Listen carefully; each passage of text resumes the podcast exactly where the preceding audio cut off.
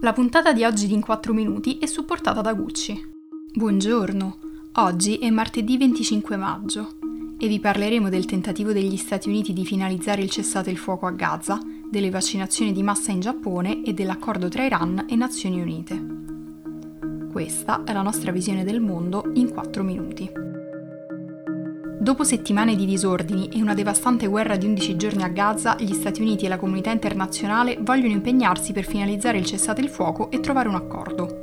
Durante la sua visita nei prossimi giorni, il segretario di Stato Anthony Blinken incontrerà i leader palestinesi che sono stati messi da parte dal gruppo militante Hamas, il segretario di Stato ritiene che non sia il momento adatto per una ripresa immediata dei negoziati tra Israele e la striscia, ma si potrebbe fare dei passi per riparare ai danni degli attacchi aerei israeliani a Gaza, che hanno causato danni significativi alle infrastrutture civili e numerosi morti. Attualmente l'autorità nazionale palestinese ANAP non ha più l'importanza che aveva nel 2005, quando Muhammad Abbas, ora 85enne, è stato eletto presidente dopo la morte di Yasser Arafat. Il mese scorso Abbas ha annullato le prime elezioni in 15 anni, quando sembrava che il suo partito Fatah avrebbe subito una sconfitta imbarazzante. L'ANP mantiene stretti legami di sicurezza con Israele e sostiene la soluzione due stati, secondo cui israeliani e palestinesi hanno diritto a esistere in due entità statali separate. A livello internazionale questo è considerato l'unico modo per risolvere il conflitto, anche se non ci sono stati passi avanti decisivi in oltre dieci anni.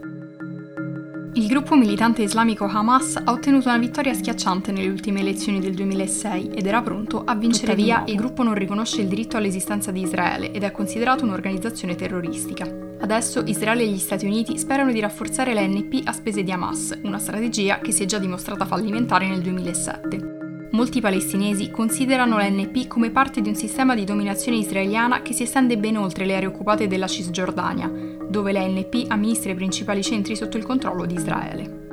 Parlando invece di coronavirus, il Giappone ha mobilitato medici e infermieri dell'esercito per velocizzare la campagna vaccinale a Tokyo e Osaka.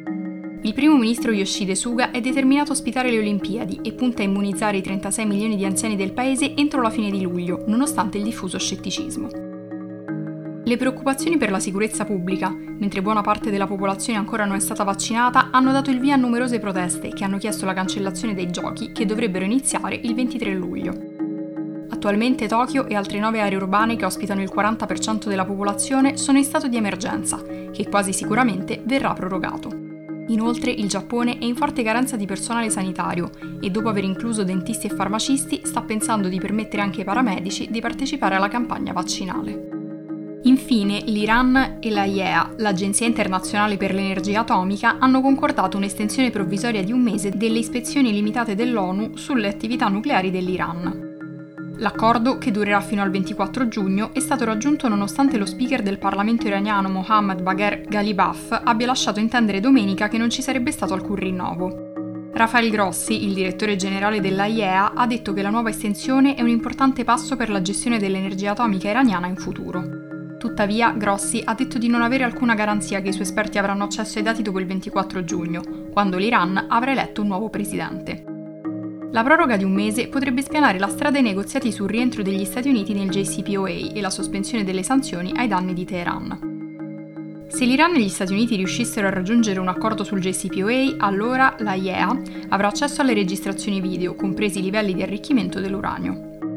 Se la IE e l'Iran non si fossero accordati per una proroga dell'accordo sulle ispezioni, gli Stati Uniti si sarebbero probabilmente ritirati dai colloqui di Vienna. Il ministro degli esteri iraniano Javad Zarif ha dichiarato che Washington ha l'obbligo morale di eliminare le sanzioni, ma il segretario di Stato americano Anthony Blinken ha sottolineato ancora una volta che gli Stati Uniti non sanno se possono fidarsi di Teheran. Per oggi è tutto, dalla redazione di The Vision, a domani.